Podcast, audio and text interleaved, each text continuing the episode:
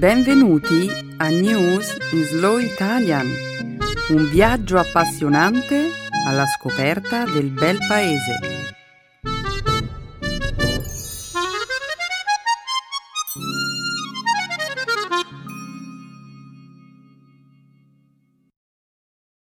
Oggi è giovedì 9 marzo 2017. Benvenuti a una nuova puntata di News in Slow Italian.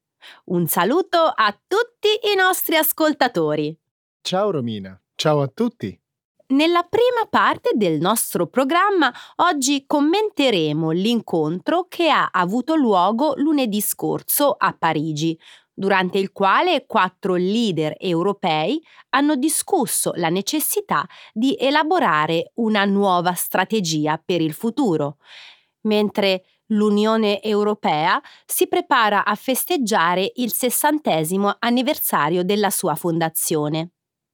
In seguito parleremo di un nuovo disegno di legge sull'assistenza sanitaria proposto dai repubblicani al Congresso per sostituire l'Obamacare. Commenteremo poi l'inaugurazione nella città di Betlemme, in Cisgiordania, di un albergo decorato dallo street artist britannico Banksy. E Infine, vedremo come un rappresentante polacco al Parlamento europeo, nel corso di un dibattito sul divario retributivo di genere, abbia dichiarato che le donne sono meno intelligenti degli uomini e di conseguenza dovrebbero guadagnare di meno. È davvero triste sentire un membro del Parlamento europeo pronunciare queste parole nel 2017. È semplicemente incredibile, Stefano. È triste sentire questo tipo di commenti, a prescindere da chi li esprima. Hai ragione, è semplicemente incredibile. Ma ora continuiamo a presentare il programma di oggi. Il segmento grammaticale ci illustrerà con numerosi esempi l'argomento che abbiamo scelto di esplorare questa settimana. Gli aggettivi indefiniti qualche, qualsiasi e qualunque. Infine, a conclusione della puntata di oggi, esploreremo una nuova espressione idiomatica, tastare il terreno. Benissimo, Romina. Grazie Stefano. In alto il sipario!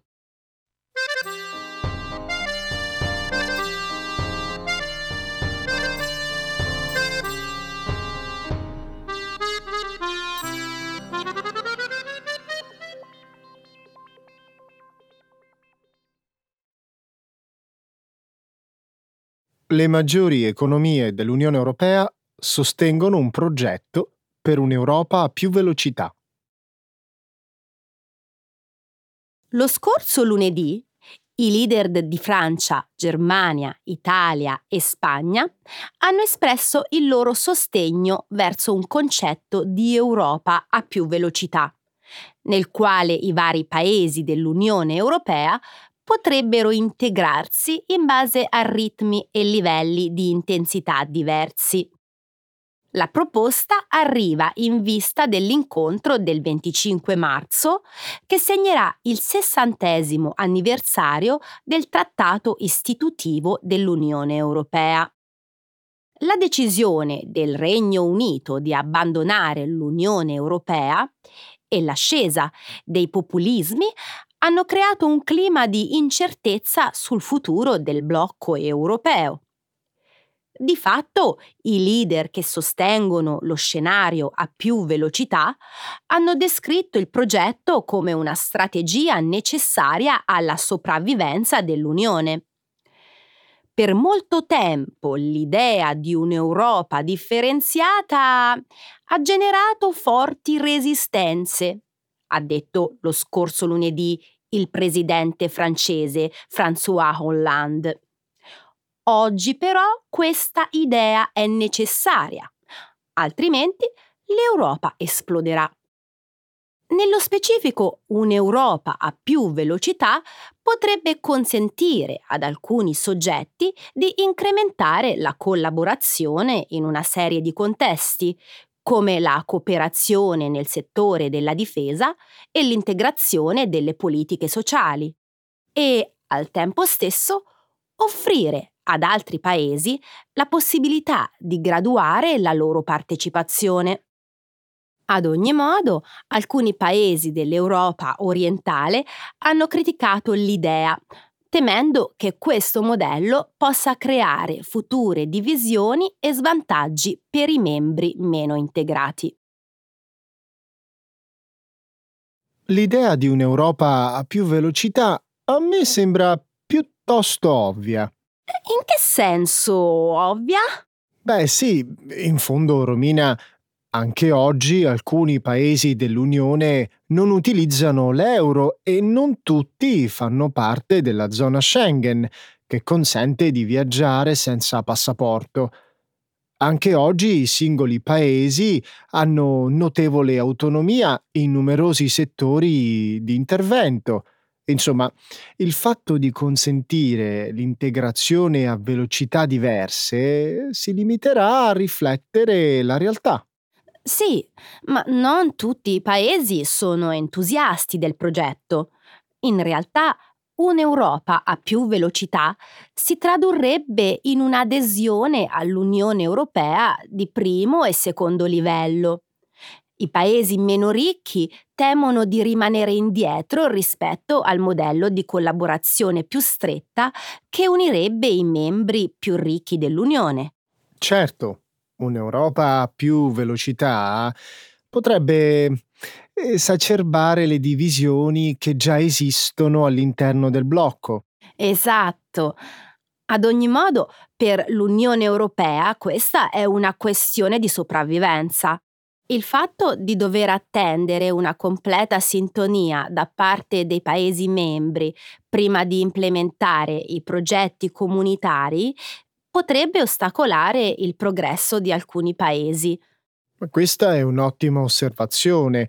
D'altro canto, però, se i paesi meno ricchi, come la Polonia e l'Ungheria, si dovessero sentire ignorati, beh, il rischio è che poi si sentano meno incentivati a seguire i principi democratici e a rispettare i diritti umani. Sì, Stefano, anche questo è vero.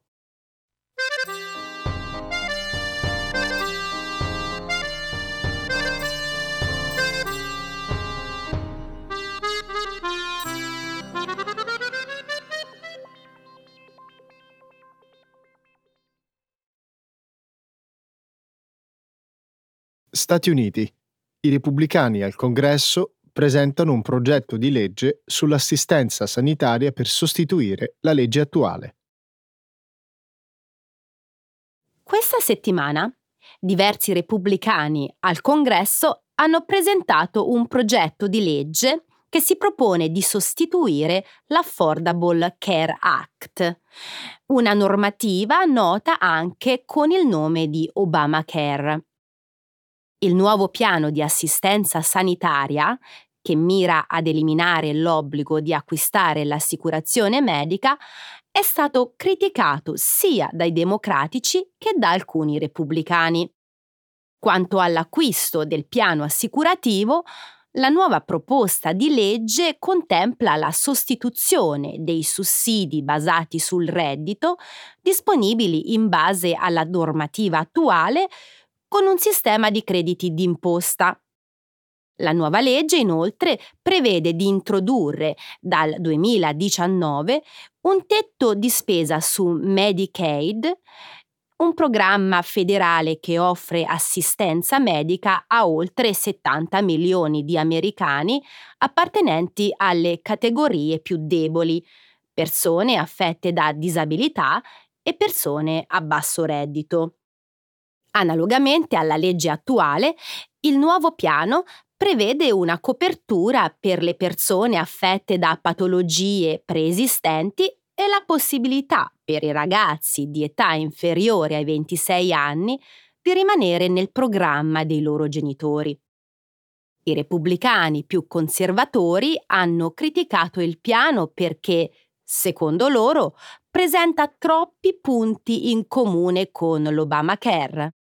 D'altro canto, i democratici e alcuni repubblicani di area più moderata sostengono che il nuovo piano potrebbe limitare la copertura sanitaria di molti americani a basso reddito. Attualmente due commissioni sono al lavoro alla Camera dei rappresentanti per esaminare la possibilità di apportare delle modifiche al modello.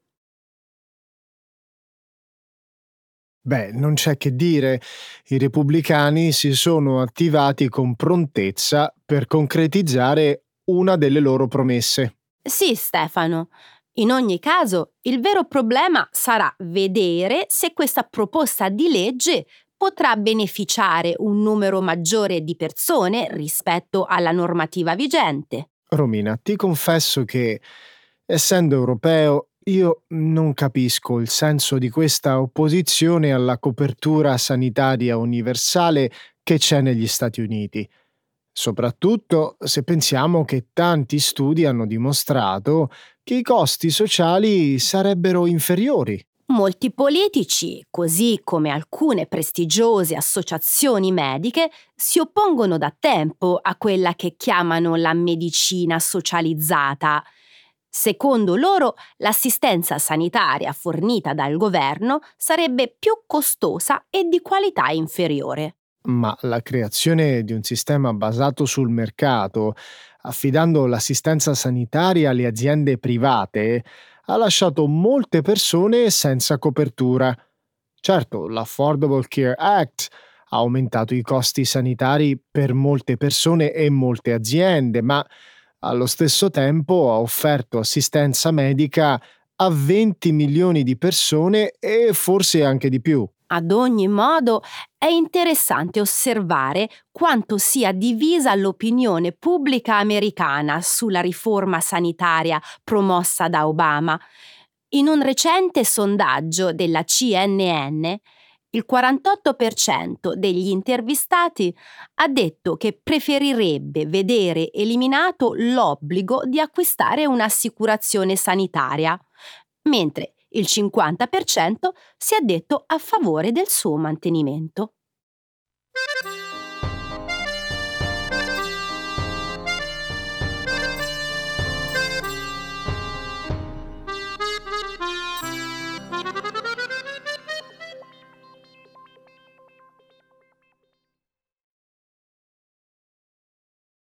Banksy apre un hotel in Cisgiordania. Il prossimo 11 marzo verrà ufficialmente inaugurato a Betlemme un albergo decorato dallo street artist britannico Banksy.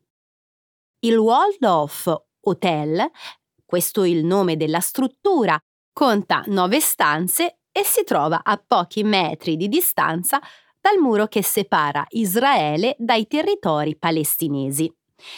In una dichiarazione ufficiale, l'artista ha detto che nell'hotel potranno trovare ospitalità persone provenienti da ogni paese del mondo, a prescindere dalla loro posizione rispetto al conflitto.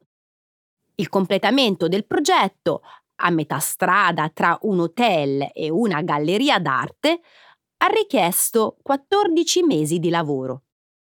In una delle stanze dell'albergo c'è un murale che raffigura un israeliano e un palestinese impegnati in una battaglia di cuscini, mentre in una delle suite una vasca idromassaggio è alimentata da un serbatoio d'acqua simile a quelli visibili sui tetti di molti edifici palestinesi. Le camere si affacciano sulla barriera di separazione e alcune di loro offrono una vista su un insediamento israeliano. Gli abitanti della zona ora sperano che il nuovo hotel possa promuovere il turismo e creare nuovi posti di lavoro. In questi anni, infatti, l'economia di Betlemme è stata penalizzata dai rigidi controlli in atto sugli spostamenti tra Israele e i territori palestinesi. Che bello! Mi piacerebbe molto soggiornare in questo albergo, ma immagino che sia molto caro. Mm, no, per nulla. Davvero? Qual è il prezzo di una stanza? 100 euro a notte? 200? No, il prezzo di base è di circa 30 euro per notte. Solamente? Sì, anche se, a dire il vero, Stefano, quello è il prezzo di un letto in un dormitorio che ricrea l'atmosfera di una tipica caserma dell'esercito israeliano. Oh, ma è ancora più interessante e originale. Originale? Beh, di fatto l'idea alla base del progetto è quella di far riflettere le persone All'interno della struttura ci sono un piccolo museo che illustra la storia del luogo e una reception decorata in stile coloniale, un'allusione all'epoca del dominio britannico. E perché Banksy ha scelto Betlemme? Beh, Banksy è molto noto in Cisgiordania. Di fatto in questi ultimi anni si è recato più volte sia in Cisgiordania che nella striscia di Gaza, realizzando in segreto diverse opere d'arte. Nel 2005, per esempio, ha dipinto con lo spray nove immagini in diversi punti della barriera. Tra queste è famosa quella della ragazzina che viene sollevata da terra da un grappolo di palloncini rossi.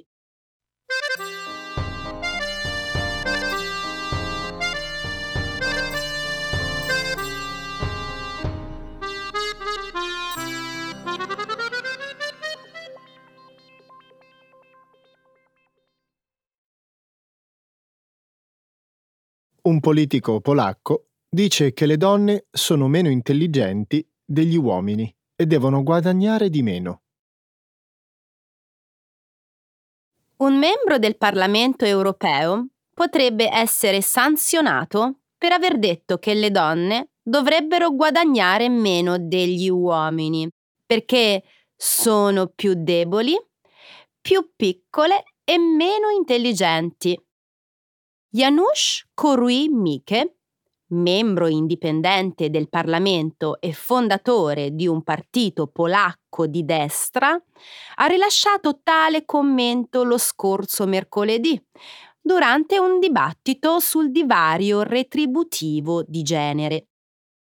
Nella giornata di giovedì, il presidente del Parlamento europeo, Antonio Tajani, ha avviato un'istruttoria al fine di stabilire se ci siano gli estremi per affermare che il 74enne Korwi Mike, con le sue osservazioni, ha violato il regolamento parlamentare europeo.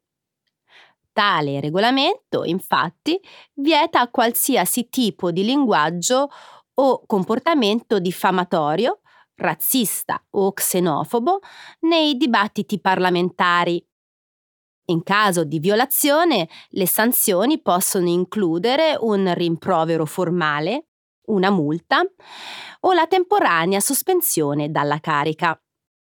La parlamentare eh, Irazze Garcia Perez, una rappresentante del PSOE, il Partito Socialista Operaio Spagnolo, ha criticato duramente l'affermazione di Corui Miche Immagino che il fatto che oggi le donne possano in quest'Aula rappresentare i cittadini europei avendo gli stessi diritti di cui lei gode sia una cosa che la offende e la preoccupa, ha detto Garcia Perez, che ha poi aggiunto Io sono qui per difendere tutte le donne europee da uomini come lei.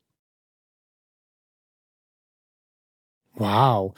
Com'è possibile che una cosa del genere accada nel ventunesimo secolo? In realtà, Stefano, questa non è la prima volta che Korui Mike genera questo tipo di polemiche. nel 2015 ha definito i profughi che arrivano in Europa spazzatura umana che non vuole lavorare.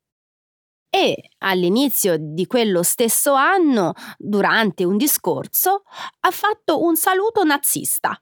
Mm, io mi chiedo se non faccia e dica queste cose offensive al solo fine di attrarre l'attenzione pubblica. Non lo so. Di certo, comunque, non ha ritrattato i suoi commenti sulle donne. Di fatto, lo scorso venerdì ha detto che esiste uno stereotipo in base al quale le donne hanno lo stesso potenziale intellettuale degli uomini, ma questo stereotipo deve essere eliminato perché è falso. Beh, beh... Mm, Sei rimasto senza parole. Mm, sì, e gli elettori polacchi che opinione hanno di questo parlamentare? Beh, di fatto c'è un elemento interessante. Il blog politico di Korwin Mikke un tempo era molto popolare in Polonia. Ma quando nel 2015 Korwin Mikke decise di candidarsi alla presidenza della Repubblica, ottenne soltanto il 3,3% dei voti.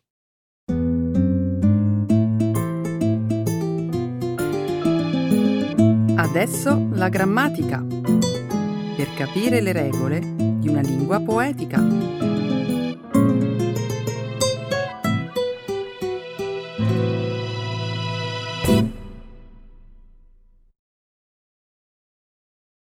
The indefinite adjectives qualche, qualsiasi and qualunque. È risaputo che gli italiani sono molto scaramantici. Dimmi la verità, qualche volta lo sei stato anche tu? Scaramantico io? Ma, ma figurati. Romina, chiunque abbia un po' di buonsenso sa che essere superstiziosi è da ignoranti. Bravo Stefano, sono assolutamente d'accordo con te. La superstizione è una stupidaggine.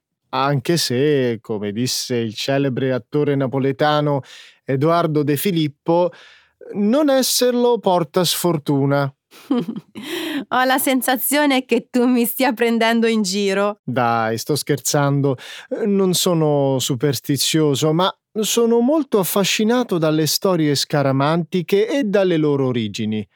Ti faccio qualche esempio. Eh, alcuni credono che aprire l'ombrello in casa sia un gesto che porta miseria. Sai da dove deriva questa credenza? Mm, non saprei. Da dove? Dalle famiglie povere che vivevano in edifici malconci e con tetti pieni di crepe. Loro, infatti, avevano l'abitudine di aprire gli ombrelli unicamente per ripararsi dalle perdite d'acqua. Curioso. Un'altra credenza piuttosto diffusa in Italia è quella che ci suggerisce che bisogna evitare di passare sotto le scale. Questa superstizione ha origine nel Medioevo, quando tutti credevano che il triangolo formato da una scala appoggiata a un muro fosse la rappresentazione del simbolo inviolabile della Trinità. Quindi passare sotto la scala era un gesto profano perché violava un simbolo sacro? Esatto. Dai, te ne racconto un'altra. Mi sapresti dire le ragioni che ancora oggi ci spingono a credere che buttare olio e sale a terra o sul tavolo siano gesti nefasti? Probabilmente perché un tempo sale e olio erano alimenti costosi e quindi era importante non sprecarli. Bravissima! Lo si faceva proprio per evitare gli sprechi. Saggio, no? E sai perché preannuncia problemi di salute il posare un cappello sul letto? Perché un tempo, quando i medici facevano una visita a domicilio, il posto su cui posavano il proprio cappello era proprio il letto del paziente. Davvero singolare. Certo che di superstizioni divertenti in Italia ce ne sono davvero tante. La mia preferita è quella che suggerisce di non passare la scopa sopra i piedi di persone celibi perché si rischia di non vederli mai sposati. La conosci? Certo, qualunque italiano conosce questa scaramanzia.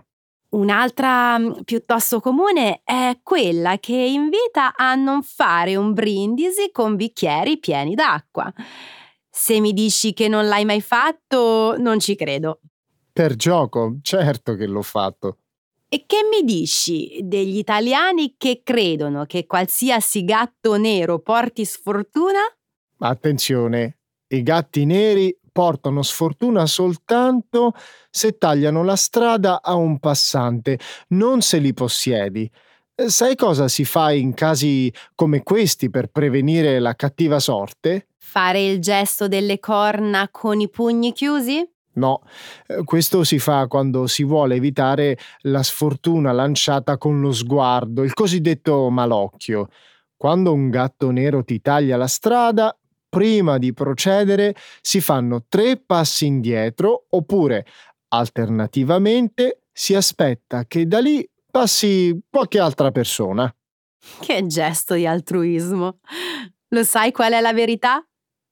Come disse Groucho Marx, un gatto nero che ti attraversa la strada significa che l'animale sta andando da qualche parte. Ecco le espressioni, un saggio di una cultura che ride e sa far vivere forti emozioni.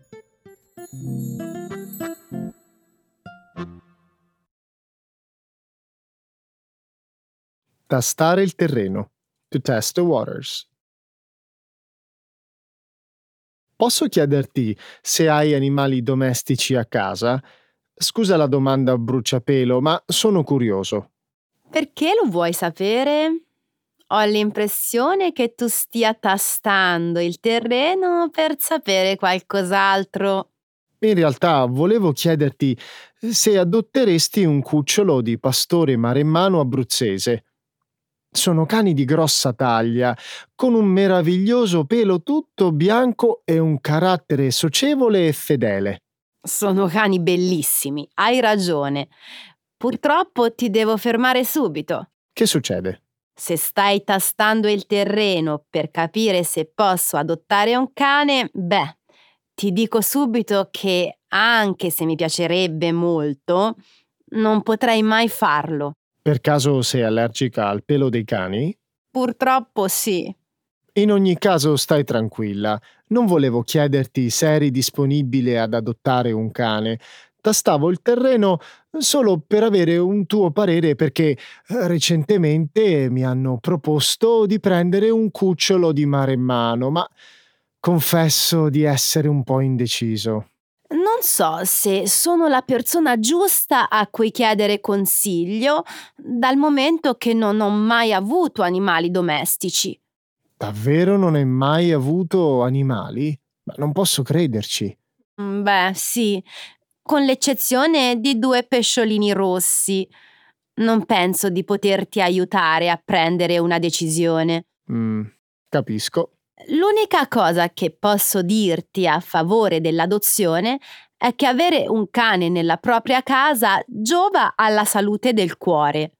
Nel senso che ti fa sentire una persona migliore? No, no, aiuta realmente a migliorare la qualità della vita un team di ricercatori del Centro Cuore degli Istituti di Ricovero e Cura Iseni Sanità di Malpensa ha scoperto che l'adozione di un cane fa bene a tanti malati, soprattutto quelli affetti da patologie cardiovascolari. Curioso. I dati raccolti dagli scienziati italiani sono stati pubblicati sulla rivista scientifica Circulation e proverebbero addirittura un sensibile aumento della longevità.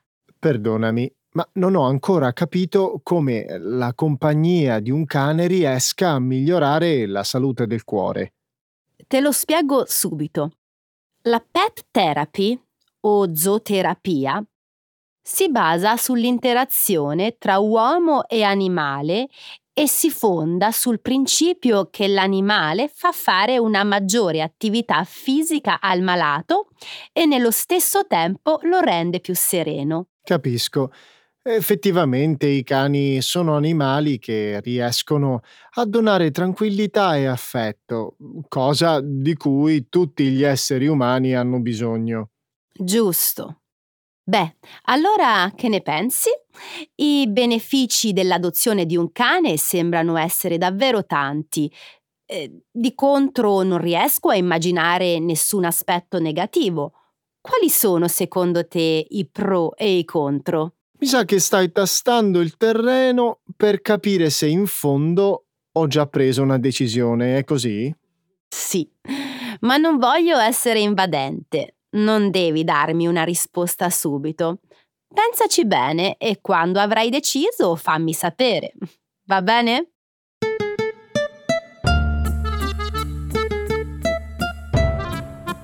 Siamo arrivati alla fine di questa puntata. Grazie per essere stati con noi, cari ascoltatori. Benissimo, grazie a tutti e come sempre un bacione e alla prossima sempre con estremo piacere.